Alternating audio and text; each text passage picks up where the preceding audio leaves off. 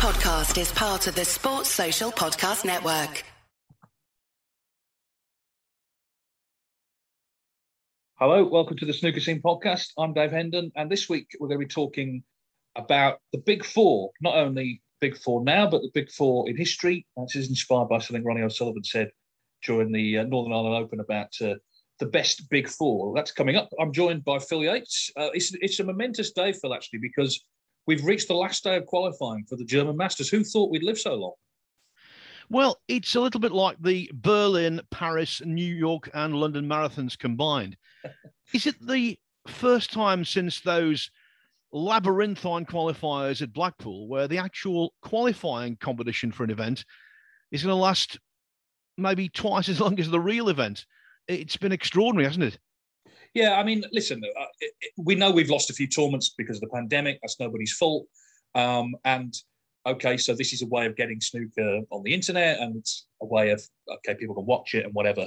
But I hope this is not the future. Um, you know, qualifiers used to be a means to an end, but it used to be about actually rushing through them on as many tables as possible to get to the event.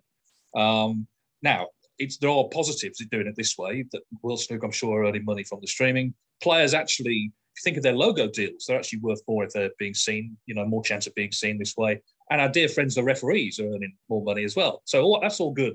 But I think most, even hardened snooker fans would think it's gone on a long time. Nine days to qualify for a five day tournament seems, seems like a lot.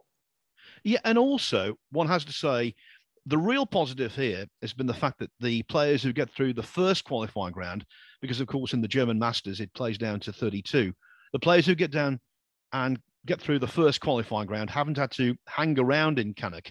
They've had to play the second round the next day, so that really has improved things. Yeah. Generally speaking, though, I think in a in a post-COVID era, we don't want to see any more of this. It, as you say, is just dragging it out for dragging it out's sake. Well, we are ripped from today's headlines because our first email is about, and this is last night in the qualifying. We're recording this on on Tuesday. Uh, Ian Lewis, he says, as I write this, Ronnie O'Sullivan is, is losing 4 0 to Hussein Vafaei in the German Masters qualifiers. And in the fifth frame, he's just smashed the Reds open from the break.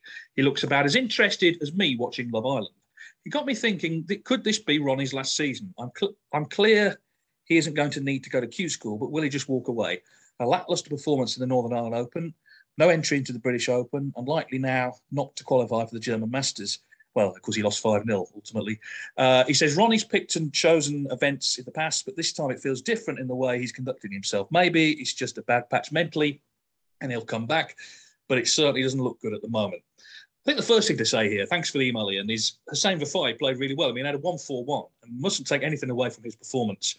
But obviously, when Ronnie loses 5 0, which is a rarity in itself, people are going to look at, at, his side of it. And people, I'm sure, have seen online the, the, shot of him smashing the pack at the start of the fifth frame. The thing about that was he actually potted, potted one and landed plumb on the black, but uh, that didn't come to much. And clearly, you know, it told you he wasn't in a great frame of mind. He's not the only person who's done that, of course. I mean, Neil Robertson did it in China against Joe Perry a few years ago. He wasn't feeling great about things then. Stephen Maguire last year, last year in Milton Keynes thoroughly fed up, did it. So, you know, other people have done that as well. I don't think it'll be his last season. No, I think my, here's my view on it. Okay, I think go back to last year. He won the world championship, and I think everything since then has been a bit of a come down. I mean, obviously the behind closed door snooker. You know, it's hard to get motivated for. Maybe he was in five finals, by the way, last season. Um, but winning the world championship is such a big deal, particularly as he hadn't won it for seven years, and it looked like possibly he wouldn't win it again. I think a lot of people felt that. Um, it reminded me a little bit of when Mark Williams won it for the third time, and after that he sort of tailed off a bit, although he's come back to life this year, and more particularly Stephen Hendry, when he won his seventh world title.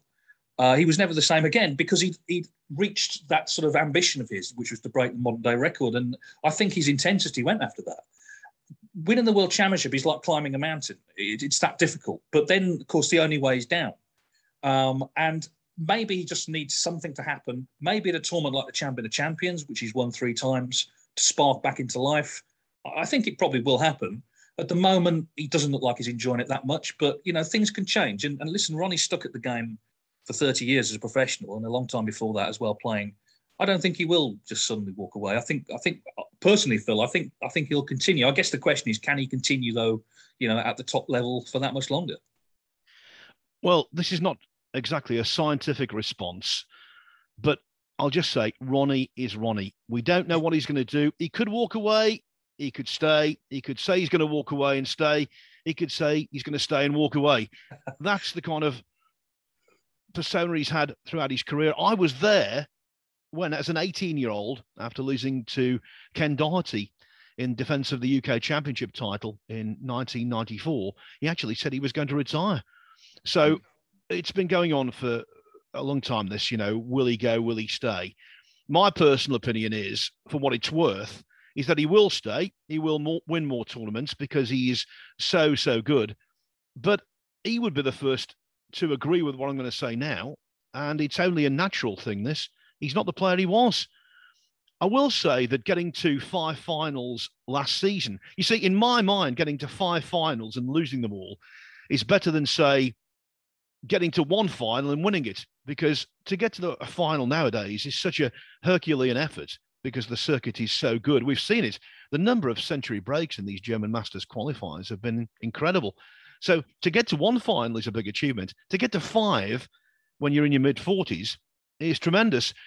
But of course, he's hoisted, you know, by his own petard, really, in the sense that he's been so good. We expect him to win titles time and time again. And when he isn't, then question marks arise. There will come a point, of course, inevitably, where he's not going to be able to compete. He's not going to be able to sustain his place in the top 16, top 32. And then, because he has been so brilliant and such a genius, then I think that would be too much for him to bear. And then he would walk away. He might walk away temporarily, who knows, and come back and, you know, in a blaze of glory, win another tournament. What we do know is this when he plays the best he can right now, that's still good enough to lift trophies. I, I also think that he, he's always sort of thrived on sort of new new challenges during his career, and it, it may be. I think one of the great tie-ups he had was with Ray Reardon. Um, we're talking sort of early two thousands, because let's be honest, Ronnie's not short of people telling him how great he is, but Ray, Ray Reardon was not one of those people. In that relationship, Ronnie looked up to Ray and he instilled great discipline in his game and indeed in his life. He won another world title. He was, you know, very, very good at that point. I mean, he's very good now, but I mean, he really was, you know, superb then. Um, I'm not suggesting Ray should come back on the road at the age of 89, but maybe uh, some some someone of that ilk maybe could, could help him. Anyway, we'll see. I don't to answer the question in the email though. Personally, I don't think it'll be his last season, but as, as Phil's laid out you just, you just you just don't know. Um, Paddy Healy he says, Apologies for only stumbling across your podcast recently. I'm new to the world of podcasts in general, but I'm loving the first few snooker scenes I've heard so far. My question is about John Higgins. I know there was an article this year about how statistically he could be deemed the greatest ever, and it was mainly shot down as Ronnie and Stephen have won more. The point I wanted to raise is that Higgins now has a really valid claim to be seen as above Hendry in the all time list. The longevity, staying in the top 16 for so long, still competing in big finals, and his standard at times is as good as ever. I know the criteria is world titles and other Triple Crown events. You see, you can tell Paddy hasn't listened to this podcast, mention the Triple Crown, but I w- I won't go into that now. Um, I, I, know the criteria. Please don't, Dave. Please no, no, don't. I, no, I, I, said I won't and I won't. I, he said, I know the criteria is world titles and other Triple Crown events, and Higgins has more tournaments available to him compared to Hendry. My question is, would you fa- who would you fancy to win peak Hendry of the 90s or Pete Higgins, say, 2007 to 2011? Well, I mean, this is this is a sort of game of opinions, of course. Firstly, I'd love to see that match, and and John was pretty handy in the '90s himself. Let's be honest. Um, I think if I, I would answer it this way, John Higgins is an all-time great. His performance, I think, at the Players' Championship last season was one of the best I've ever seen in any tournament by the person who won it. He just blew everyone away with all-round great snooker. He scored heavily. His tactical play was extraordinary. Every time he came to the table, he just looked like he'd win the frame. Um, so, absolutely, I think he, I think he's an all-time great. Uh, if if his worst problem in life is that he's only considered to be the third best player ever to play snooker, that's not a bad that's not a bad problem to have. When when myself and Neil Foulds did our top uh, um, our greatest discussion, we we put Ronnie one and Hendry two, and John would have been third. But you can put them in any order, really. They're all great players. Maybe Phil, I mean, and we're guilty of doing this. Maybe we sort of spend too much time ranking ranking these people. Maybe we should just enjoy them for who they are. Well, let's just go back to the Ronnie O'Sullivan discussion for a moment. John Higgins is in exactly the same boat as Ronnie is, pretty much contemporaries. Higgins is an excellent player, brilliant still, but not as good as he was at his best. And this is where he was very much top of one particular category, and he remains so actually. He was better than Hendry and he was better than O'Sullivan at shot selection. Mm. There's no, doubt, no doubt about that in my mind. His ability to identify what to do and when to do it, unparalleled. Now, I'm not saying the execution of the shots was always perfect. Obviously, it wasn't. But he had that uncanny ability and still does to be able to play right shots, the correct shot, time and time and time again. And that's something that Stephen and Ronnie fell foul of, particularly Hendry towards the end of his career, the real career, I'm going to call it, before he came back from uh, retirement. He was losing uh, some degree of his game. And I think he was a little too aggressive, went for too many pots. He was pig headed in that regard. I think he'll be the, the first to agree with that. And obviously, with O'Sullivan, at times he's been far, far too loose when he plays safe and he's got his head on, you know that he's going to win the vast majority of matches. But there have been times where he just plays gung ho snooker and you know then he's vulnerable. With John Higgins, it's always what you get on the tin, always. And when he's at his best, he's a joy to watch.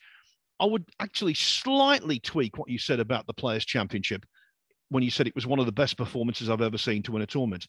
For me, it was the best performance. It was absolutely immaculate. He was beating top class players and restricting them to a handful of points.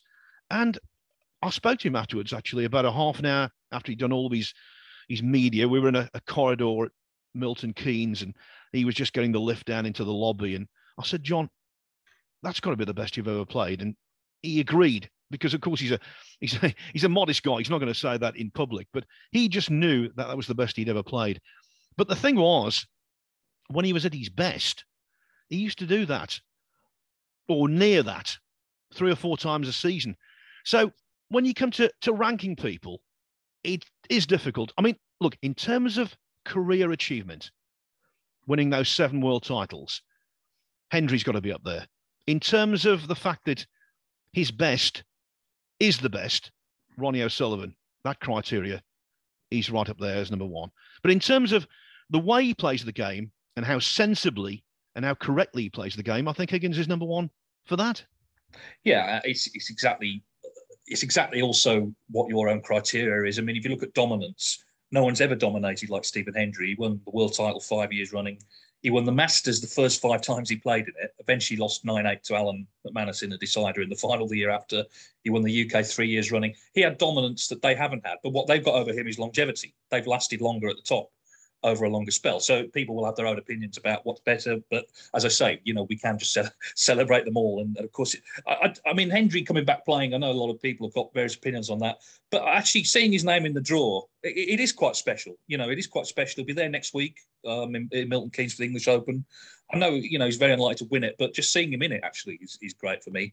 Um, anyway, we'll move on. Uh, James Irwin he says you're you've got two questions here. He says your preview and review of the Northern Ireland Open were both great. It was clear how much you and the wider snooker media and community were looking forward to it. As and as a Northern Irish snooker fanatic, I was delighted and proud that Belfast was hosting what felt like the first proper return of the snooker tour since the pandemic. The tournament delivered on every level once again. It's great hearing and reading all the positive feedback about the tournament in Belfast. I wanted to pick up on one point you made last week, as well as ask a question about the tournament. I attended both semi-finals on Saturday and loved it. Been to the Waterfront Hall many times to see a range of events, music concerts, comedy shows, film screening, and have even performed there many years ago with my old school.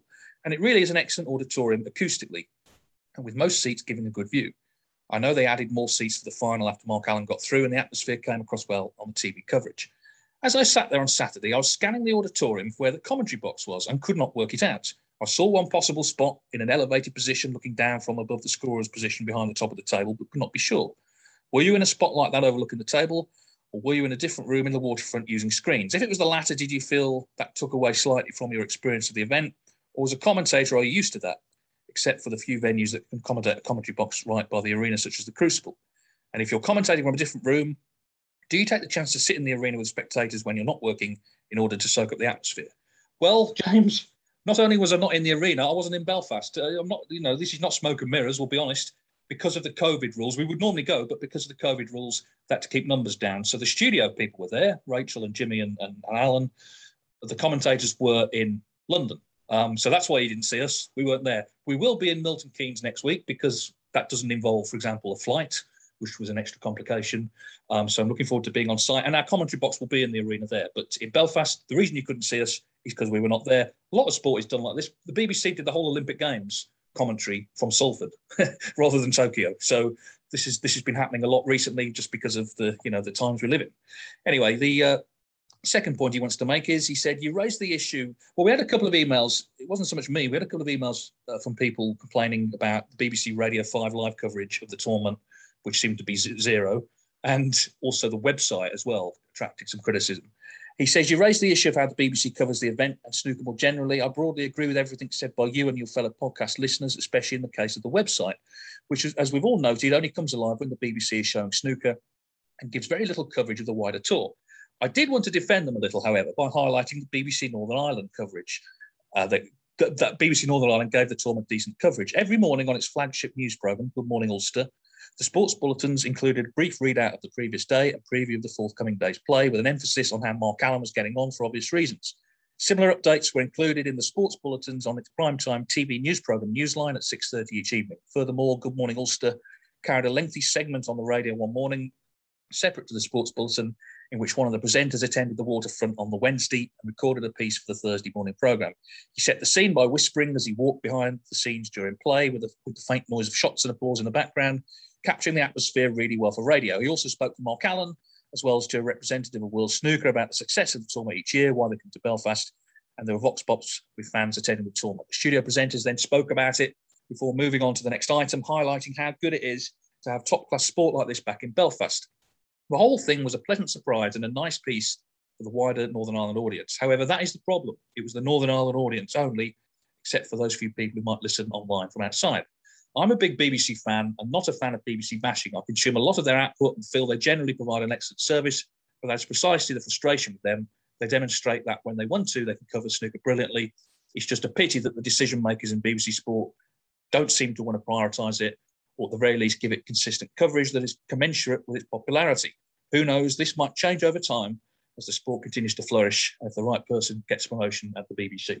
Well, thanks to, for that, Joe. It's, it's, nice to hear that we've got so much coverage locally, which is important, of course, um, in terms of driving ticket sales, because not everyone always knows these events are on. You know, you can't assume people always know, but it would have, uh, I know that piqued some interest, particularly for the final with Mark Allen. Uh, with Mark Allen coming through, but I'm going to move on. And Phil is still there, by the way, but I, I want to rattle through these to get to our discussion. Uh, so Mark Gray has, has, written about this same issue He's, he's got three issues he mentions, but the, he, he starts with this one.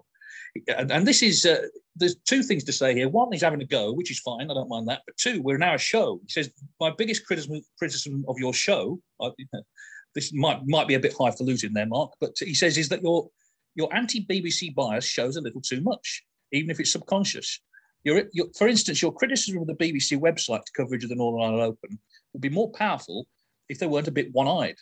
A bit of searching around the ITV website found not a word of coverage of the tournament, mistake ridden or otherwise. I know that's not quite a like for like comparison, but even still, it's far from just the BBC who are weak in their coverage of the sport. Does snooker really need, in a modern media landscape, does snooker really need, in a media modern media modern media landscape, to be relying on coverage from generalists like national TV channels or radio stations or newspapers? It seems minority sports are better relying on more specific coverage that podcasts, websites, other modern media can provide. Well, Mark, I, it wasn't me having a go, actually. It was other people. I was just reading out their emails. Um, and I said what I said, and I stand by it. I think their coverage was good enough. Um, they're, they are a publicly funded body. I'm a big BBC supporter. I think it's one of the great cultural institutions, probably the greatest actually in this country, because it's been a gateway to people discovering things like the Beatles and Shakespeare and actually you know, even great writers like Charles Dickens and Jane Austen, people have seen the adaptations before they've read the books in many cases. So from from that side of it, it's it's been a great contribution, and and also of course to snooker by broadcasting it in the first place and continuing to do so. But that's as our previous correspondent said, um, is the frustration I guess is if they're not doing that um, and not reporting it. In terms of whether um, we need snooker on the on the radio and newspapers, I think so because you want people to discover it if people listen to this podcast now are snooker fans, they haven't just downloaded it by accident. They've downloaded it because they like snooker. And what we want is in the general culture, I guess, Phil, uh, just to make sure you're still there, is for people to discover the sport. I mean, you you wrote for the Times for many many years, the Journal of Record, and the idea, of course, is that people sort of stumble across it and maybe then they become interested that way. Absolutely, and you know. When you say about a, a minority sport, when you look back at the viewing figures for snooker over the years, on many occasions it got bigger viewing figures than so-called majority sports look when we won the Ashes back in 2005. I think the total viewing audience or the, the peak viewing audience for the, the World Championship that year was higher than any of the, the Ashes matches. So although it is a, a minority sport in terms of the, the media interest it creates, I think in terms of the viewing figures it generates, it isn't. Um, what I will say on one positive uh, note is that BBC Northern Ireland historically uh, as long as I've been on the circuit, and that's since 1988, have been absolutely brilliant in covering the game uh, on on the radio over there. Uh, not just them either. BBC Scotland and BBC Wales also. Um, I sent in many a report on the the Northern Ireland players. Back then it was Dennis, of course, Alex Higgins, Joe Swail a little later on, and Northern Ireland always always cover the game as it deserves to be covered. Yeah, no, very, very true. I'm, I'm, with apologies to Mark, I'm going to park his other two comments because, uh, like I say, we, we've got to get to our main subject. I'll come back to them at a later date, probably next week. But he does say, talking about um, he, he, sort of the, the different types of events, and he says, I do miss the days when there were more fun snooker events like the World Doubles or team events. I like the idea of a snooker version of the Ryder Cup, but other events could also be developed. I'm not a great fan of Neil Foulds' suggestion, but the game could open itself to some different formats. Not everything needs to be sober, serious, ranking red snooker. Well, as long-time listeners will know, Neil's suggestion was a doubles event, which which involves the doubles partners having to play each other. Um, so, so for example, after the final, it's not a question of celebrating the victory. The, the two, say Davis and Meo, they would have to play off to see who's the winner. And we've had an email on this subject from Neil Foulds, okay, because someone wrote in last week about it. And Neil has responded. I don't like to use terms like cry for help, but here we are. This is what he says. Uh, Neil says, I'm replying to your emailer who suggested that my superb idea for a double single snooker event was not dissimilar to Squid Game. Now, I should explain anyone list, listening who's Squid Game, I have watched it subsequently. I said last week I hadn't seen it. I have watched it. It's a Korean series where uh, contestants uh, in this in this drama uh, get invited to play children's games and are basically killed off as as the, as the games go on. Anyway, he says, uh, uh, uh, "My superb idea was not dissimilar to Squid Game, but I would remind anyone who's interested, not many it seems, that it will be played under the official rules of the game of snooker, unlike the shootout, and will be played on an acceptance of fair play to all. I can assure your emailer." that There won't be a round of matches where someone has to carve a perfect shape of an umbrella out of a honeycomb biscuit using a needle, as is the case with Squid Game. Also, anyone who loses their match can depart safe in the knowledge that it's only a game. And to bring an old cliche to life, nobody died out there, which clearly isn't the case with Squid Game either. Moving on, I've heard a few keen snooker fans saying they would like to see a doubles event and even Scotch doubles, but a whole tournament played in this form wouldn't bring about watchable snooker. Basically, in the 80s, the general public saw some great snooker moments, but conversely, they would also watch any old dross. And so a modern day Hofmeister doubles event wouldn't cut it now. NB, I participated in numerous of the matches labelled absolute dross, so I would know. However, a random draw event with doubles, singles, and a general necessity to survive to the next phase is what our great game is missing. It could even be played out in darts, tennis, or other such sports which have individual qualities. Victorious doubles team, who then try to beat each other in the next round, brings about the intrigue for me. I sent my model of the event to Barry Hearn, who thought the concept was a steaming pile of manure.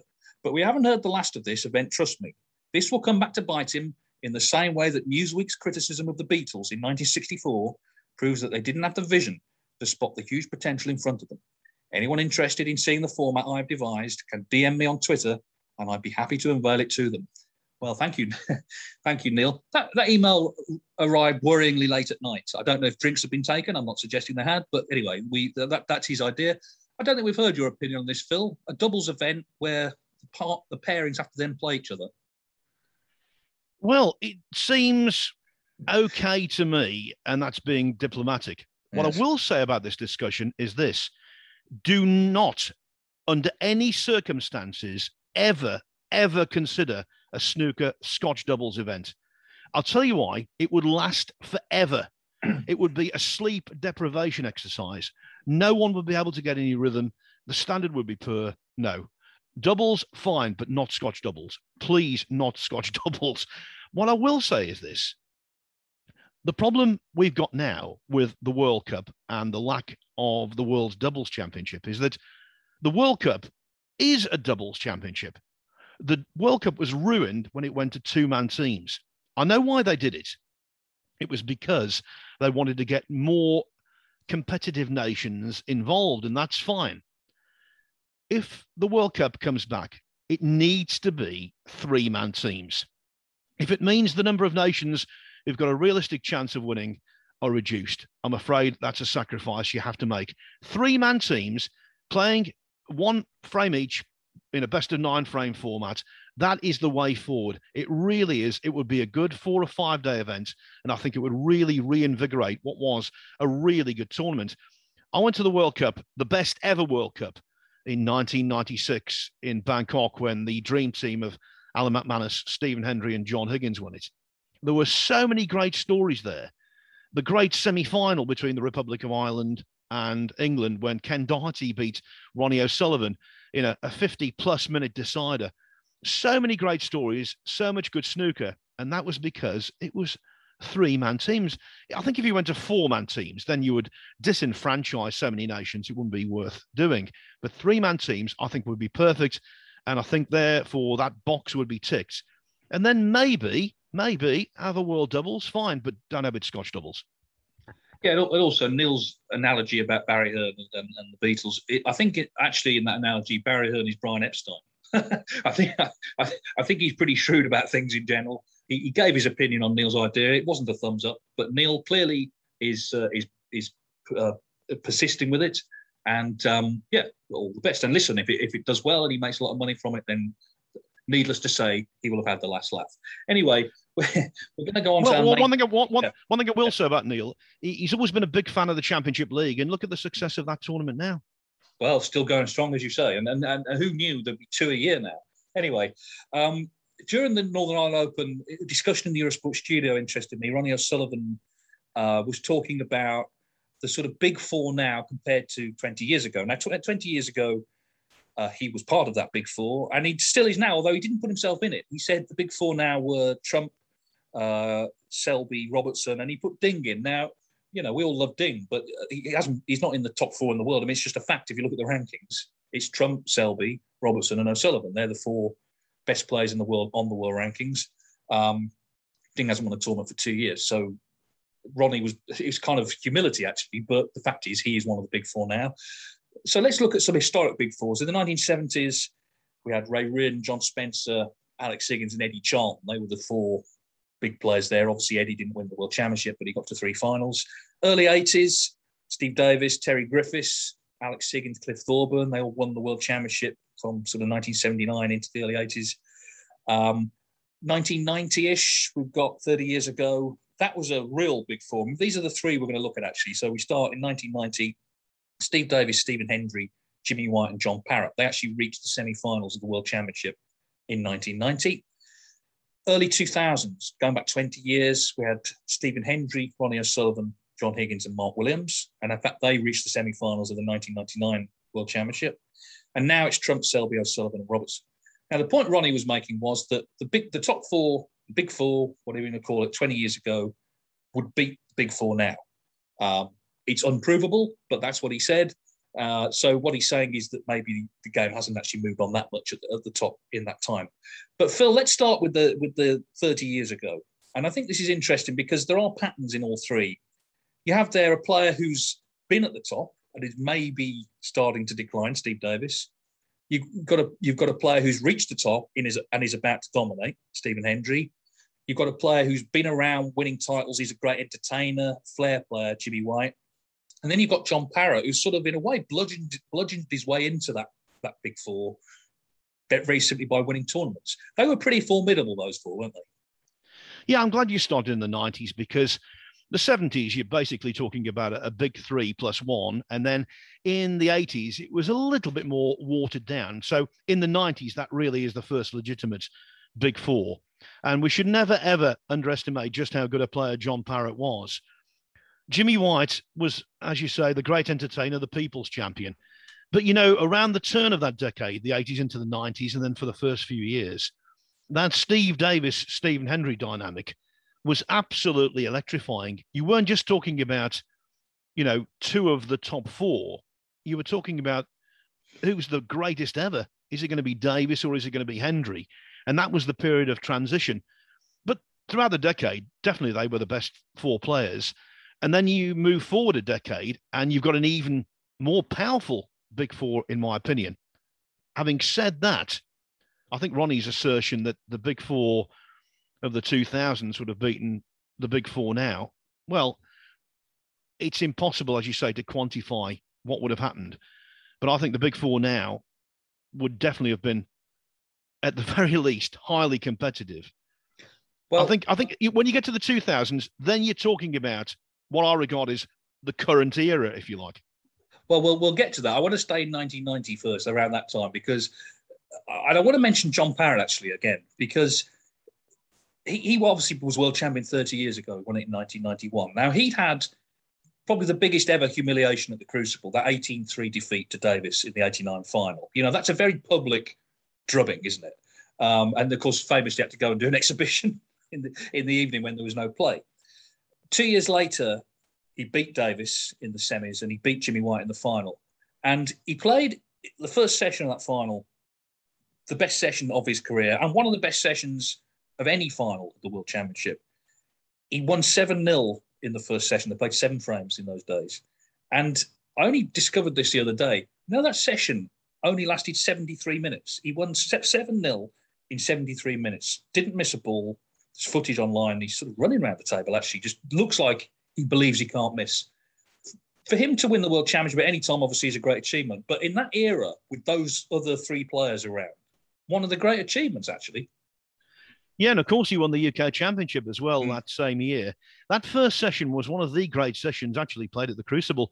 I think the one ball he missed in live play, if you want to call it that, was a black. It was off the spot, but the cue ball was quite close to a side cushion, and there were no great positional ambition uh, involved. So, really, by missing it, he didn't cost himself anything other than the seven points. He blew Jimmy away led 7 0, and that was ultimately the, the margin of victory, wasn't it? 18 11. Yeah. When Parrott was at his best, he got grit, he was very dedicated, he got a lot of nerve, and he could pot so many crucial balls, and he was superb from distance also, and from under cushions. Well, different league. Um, Jimmy White as well. Obviously, the, the, other three of that big four were the three players that beat him in World Finals: Davis, Hendry, and, and Parrott. So a, a lot is made, understandably, of the fact that he didn't win it. But you know, he was he was losing to the best players. I mean, it wasn't you know he wasn't losing to people who absolutely should have beaten. Even Parrott, you know, that's an even match really at that point. Parrott had broken through as a as a tournament winner. Um, it just shows you know how how tough it was that you know every time he got to a final, it was one of those. Absolutely. Look, uh, one of the greatest things the greatest things you hear all the time, which is complete poppycock, is the fact that because Jimmy White didn't win the world championship, he wasn't a great player. Of course he was. He was a better player in terms of his career achievements than some people who did win it. I always liken Jimmy White actually to someone who I know that he's met because he told me uh, the golfer Colin Montgomerie, he never won a major, but he won over 30 European Tour events. He won the European Tour Order of Merit eight times. It was an absolutely stellar career. And yet, people say, oh, you can't call him a great player because he never won a major. And then you think about all the all the golfers who won one major who basically did that and nothing else. Jimmy had a wonderful career. He won, was it 10 world ranking events? Yeah. He won loads and loads and loads of invitation tournaments. He made a, a 147 at the Crucible, and he's entertained and given joy to millions of people. How can you not say his career wasn't great? Of course it was. Well, moving on, so about 10 years on from that, Stephen Hendry is still one of the big four, but he's joined by three extraordinary players who, of course, are still all in the top eight now. O'Sullivan, Higgins, and Williams. So Hendry's gone from being the junior member of the Big Four to the senior member, and he's trying to sort of he's trying to sort of hold them off, isn't he? If you've seen Game of Thrones, he's like Hodor in Game of Thrones, trying to trying to hold off the hordes. Um, and it, you know, time time waits for no man. Eventually, they they overtook him, and his career declined. But at that point, a couple of years after his seventh world title, that is some big four, isn't it? Hendry O'Sullivan, Higgins, and Williams. Well, you know, to me, they talk about snooker's golden era as being in the 1980s. Well, in terms of popularity, in terms of growth, and in terms of TV viewing figures and media exposure, yes, it was. But in terms of actually what happened on the table, in terms of standard, in terms of excellence, that era, the, the 2000s for me, was the real first golden era of the game. It was when the game moved forward you look at the, the number of breaks that were made at the Crucible in the 80s and 90s, then all of a sudden, the number of centuries that were made in the 2000s exploded. And it wasn't just at the Crucible either, it was at other tournaments. And then you realize, yeah, the standard has taken a, a quantum leap here. And I think what we're seeing today basically is a byproduct of what happened then. Yeah. And of course, in terms of the four, there's also a three there. There's a three way rivalry between the class of 92, O'Sullivan, Higgins, and Williams. They all had their moments around that time. I mean, John was the first to win the World Championship, Mark was the next, and Ronnie was the, was the last. And that's maybe would have been a surprise, you know, a few years before. You'd think maybe Ronnie would be the first. But of course, they've all gone on to win it multiple times. Uh, and in the case of Williams and, and O'Sullivan, they've won it recently. John was in three finals recently. So they've got that longevity I spoke of earlier. Um, but around that time, actually, the, the, player who was kind of probably the most consistent was Mark Williams. He had a great spell uh, of winning first round matches. He won 48 first round matches in a row in ranking events. Um, and actually, we talk of the Triple Crown. Uh, he actually did the Triple Crown in a series, in a season before it was a thing. It, it, partly became a thing, actually, off the back of that. He won all three the UK, the Masters, and the World in the same season. Um, only Hendry and Davis had done that before.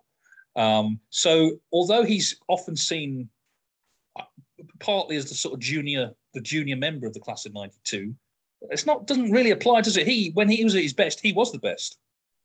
Absolutely. And you know he really wanted it as well. He gives this impression of being nonchalant and you know what will happen will happen. I remember on one occasion of course the ranking system was very very different then and it was only revised at the end of every season. So if you were world number one at the end of the world championship you're going to remain there for 12 months.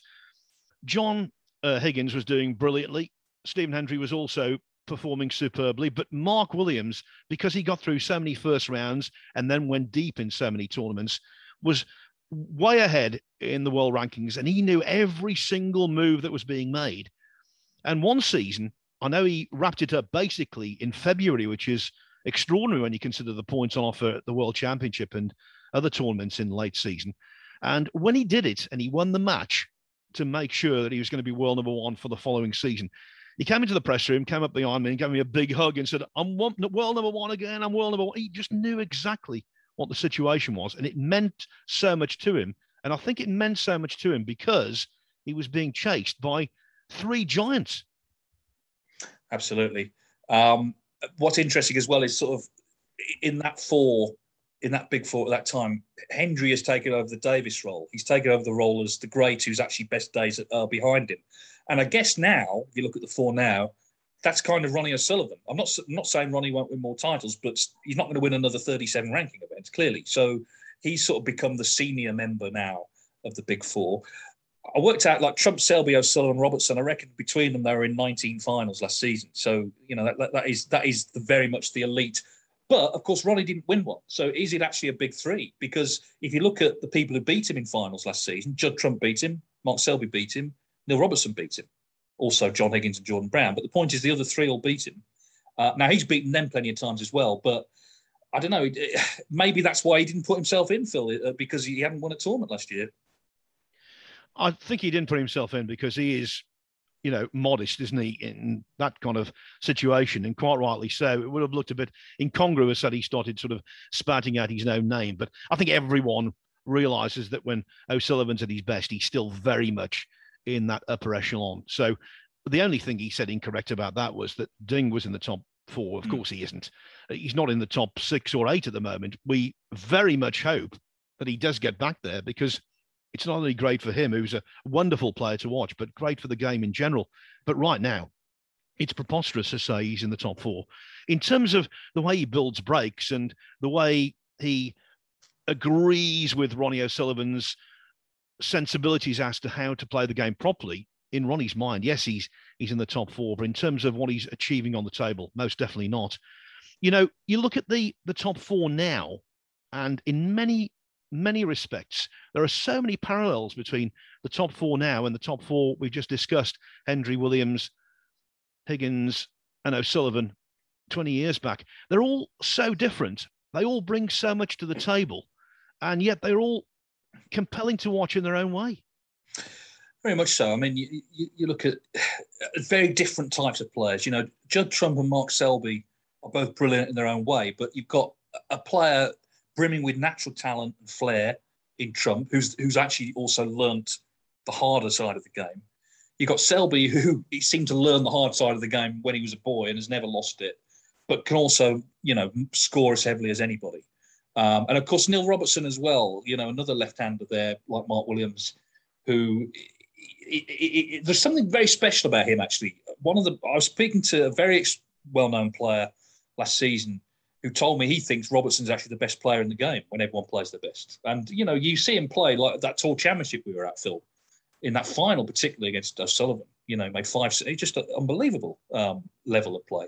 So this is the level I guess everyone else has got to get to. You know, you look at the players maybe just under this level, people like Kyren, Mark Allen.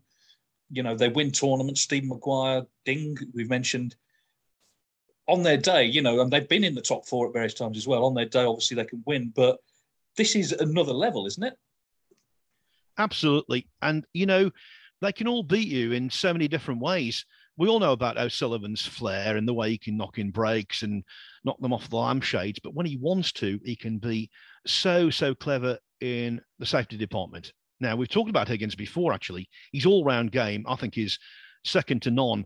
He never gives you an inch okay, he might have an off day, but in terms of the shots he takes on, he never has an off day. Then you've got Neil Robertson, who, when he's concentrating and full of confidence, is just a colossus. You're right about that tour championship. You know, it's been the overall performance of Robertson to win that has been overshadowed by the fact that Higgins was just that notch above in winning the Players' Championship. But you know, out of all of them, the one that intrigues me the most, obviously, you've got Judd Trump, who I absolutely love to watch play because he genuinely can play shots that no one else can. Some of the shots he pulls off, and I'm not just talking about the exhibition shots at the end of frames that you know everybody raves about. They don't mean anything because he's 90 in front. I'm talking about live shots. Some of the shots he pulls off, no one else can. No one else would dare to. So he's in that one category of wonderful entertainer. But the guy who I absolutely am drawn to also is Mark Selby because he's got something no one else has ever had. He is, for me, we talk about the greatest of all time in different criteria. He's the greatest of all time in terms of grittiness and in terms of the fact he's prepared to be versatile. If he comes out using a, a boxing analogy against a puncher, he can score heavily. If he comes out against someone who tries to tie him up, forget it, he's going to win. Whatever is thrown at him, he can combat it.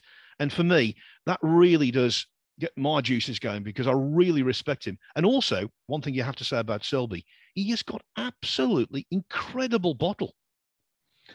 Oh yeah, I mean he's uh, yeah he's a, he's a, he's an absolute demon. So we'll we'll wrap up and I'll just sort of sum up as well. So the, the first big four we talked about, Davis, Hendry, White, Parrott. If you look at the World Championship final, one of those players, at least one of those players, appeared in the World Championship final every year from 1983 to 1997, inclusive. The next four, Hendry O'Sullivan, Higgins, Williams, at least one of those four appeared in every World Final from the following year, 98, until 2004, and several times afterwards, of course. And now, in this current spell, I guess the run starts in 2019 with Trump. Last year, Ronnie won it. This year, Mark Selby won it.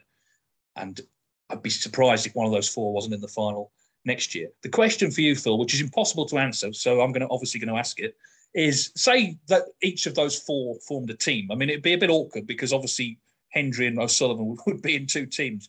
But if they formed a, a, a, a league team and they all played each other, which one would win?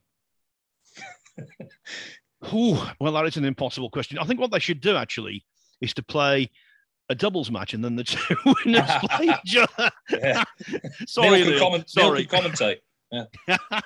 uh, personally, look, I think the great winning machine at the moment, you have to say, is Selby because he can. I'm going back to my previous answer. He can do anything, can't he? If O'Sullivan plays his best, he wins. If Robertson plays his best, he wins. If Trump plays his best, well, he wins. What I'm asking though is which of the, as a team, okay, so that as a four, which of the four would be, would come out on top? So it's not individual players; it's actually the, the big. Which of the big four, essentially, is the best big four? Right, understand your question now. Yeah, I was just I was concentrating so much having a go at Neil there. I, yeah. I actually lost my train of thought. and having a go at Neil is basically the you know the, the ultimate priority, isn't it? Mm, really? Mm, yes.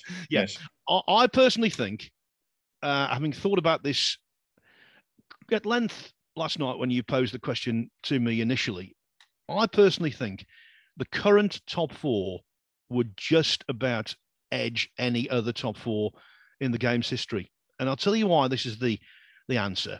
Because top fours don't exist in a vacuum, do they? They exist eh, on the circuit with another 124 players. Now, in the 2000s, when you've got the big four we talked about before Williams, Higgins, O'Sullivan, and Hendry, the entire strength of the tour wasn't as great. So it was easier, not easy, but easier to get to last 16s to get to quarterfinals and thereby give themselves a platform to go on and win titles. I think now the standard, certainly in the top 32, is better than it was then. 100% better in the top 64 than it was then. And so, consequently, I think to give yourself the opportunity to go deep into a tournament, to give yourself the opportunity to lift some silverware, I think it's more difficult to do now, and yet they continue to do it. So, on that basis, I would have to say the guys right now. Interesting. Yeah. I mean, I, kind of, when Ronnie said, because Ronnie went for the 20 years ago, and I sort of agreed with him at the time, I, I, but I, I do also see where you're coming from. I mean, yeah, you're right. Time like the game has changed. There's more strength in depth, definitely. The players at the qualifiers last week, I noticed three players who made two centuries in a match and lost. Uh, Jamie Jones, Alexander Ursenbacher, Ashley Hugill, I think was the other one. You know, clearly playing great stuff, and they're coming away with nothing to show for it. Um, the standard at that level now is so much higher, and of course that puts pressure on on the upper level. But that it's that upper level that everyone's trying to get to. Listen, it's a bit like we were saying about Hendry O'Sullivan and Higgins. You know, you can you can enjoy them all. They all they all serve their era as well. Um, and yeah, I think uh, we're gonna we're gonna see plenty more titles this season from uh, from those four. Um, Phil, thank you. Um, English Open next week, of course, and then we we really then get into the you know the real meat of the season. We got Champion of Champions, UK Championship, Scottish Open, World Grand Prix, Championship League, all before Christmas, and then after Christmas, it all it all kicks off again. So. Uh, yeah, and also the European Masters qualifying this week as well for people who, who haven't seen enough snooker, clearly. Um, we're proud members of the Sports Social Network. Check out their other podcasts. You can email us at snookerscenepodcast at mail.com, snookerscenepodcast at mail.com. Who's going to win the English, Phil? I'll, I'll just throw that curveball in at the, at the last moment. Okay, well, I'll give you a curveball in return. Yes. And of course, in baseball, curveballs are the hardest things to hit. Yes. So I will give you this name Ronnie O'Sullivan. Ah. He's due. Okay, well, we'll see. I mean, I, I yeah, I, I, he could win it. He might not. I don't know. He's only ever won one of those home nations, but he, I don't think he's ever lost in the first round of the home nations. I think that's right. Um, and I believe it's David Lilley next week, the world seniors champion, um, who plays him in the first round.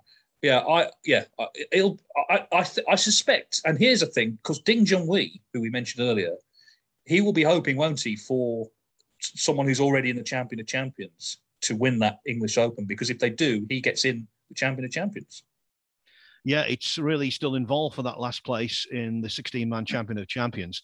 What a great tournament to look forward to, though, that is. It's going to be an absolutely blockbusting event up in Bolton. With O'Sullivan, I just think that it's just, in many respects, snooker. And I know I don't want to take anything away from the mysticism of it, but in many respects, it's law of averages. And sooner or later, sooner or later, he's going to spark up. Yeah, and very often, as you will well know, very often when he's done something that's perceived as being bad, he bounces back immediately. When he walked out that UK Championship, he then went and won the Masters. When he did that rather famous press conference in China, he went and won the World Championship. So maybe this is he's got whatever he got out of his system yesterday. Maybe we'll see. We'll see next week. It's live on Eurosport and Quest in the UK and uh, various other platforms around the world. But that's it, Phil. Thank you, and uh, we will we, we will return for more next week. Sports Social Podcast Network.